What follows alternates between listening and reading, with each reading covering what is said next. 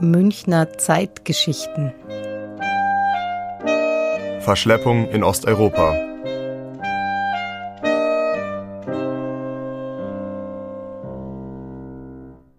Für viele Menschen war die Verschleppung aus ihrer Heimat nach Deutschland der Beginn einer langen Leidensgeschichte.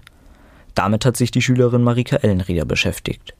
Sie berichtet von Ivan Hond, der im Sommer 1943 aus der Ukraine verschleppt wurde.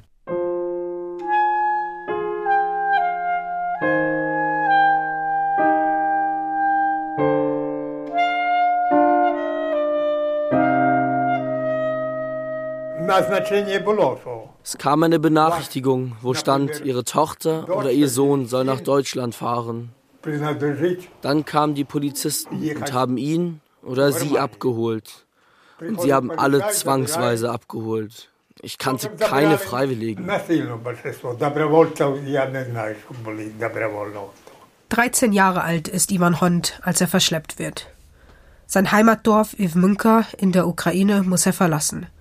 Er wird mit seinem Vater zu einem Zug getrieben und nach Deutschland geschafft. Nach München.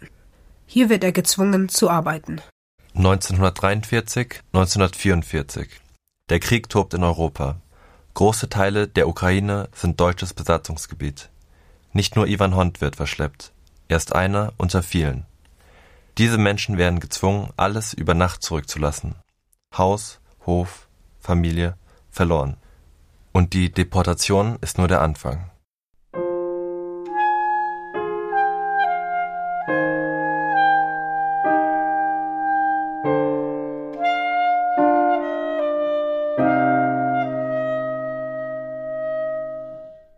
Deportation.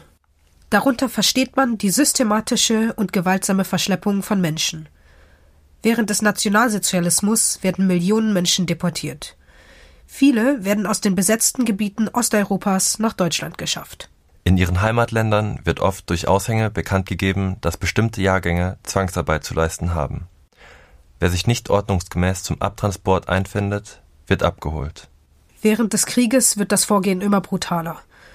Die Einwohner ganzer Dörfer werden ohne Vorwarnung verschleppt. Sie werden wie eine Viehherde zum nächsten Bahnhof getrieben und in Waggons gepfercht. Die lange Zugfahrt war bedrückend, erinnert sich Ivan Hond. Die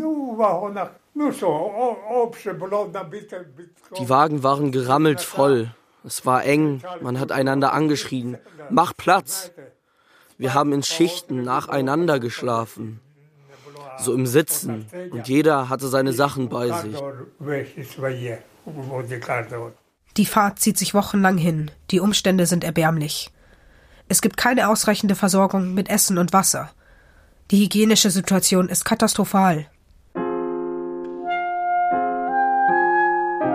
Menschen sterben auf dem Weg in die Zwangsarbeit.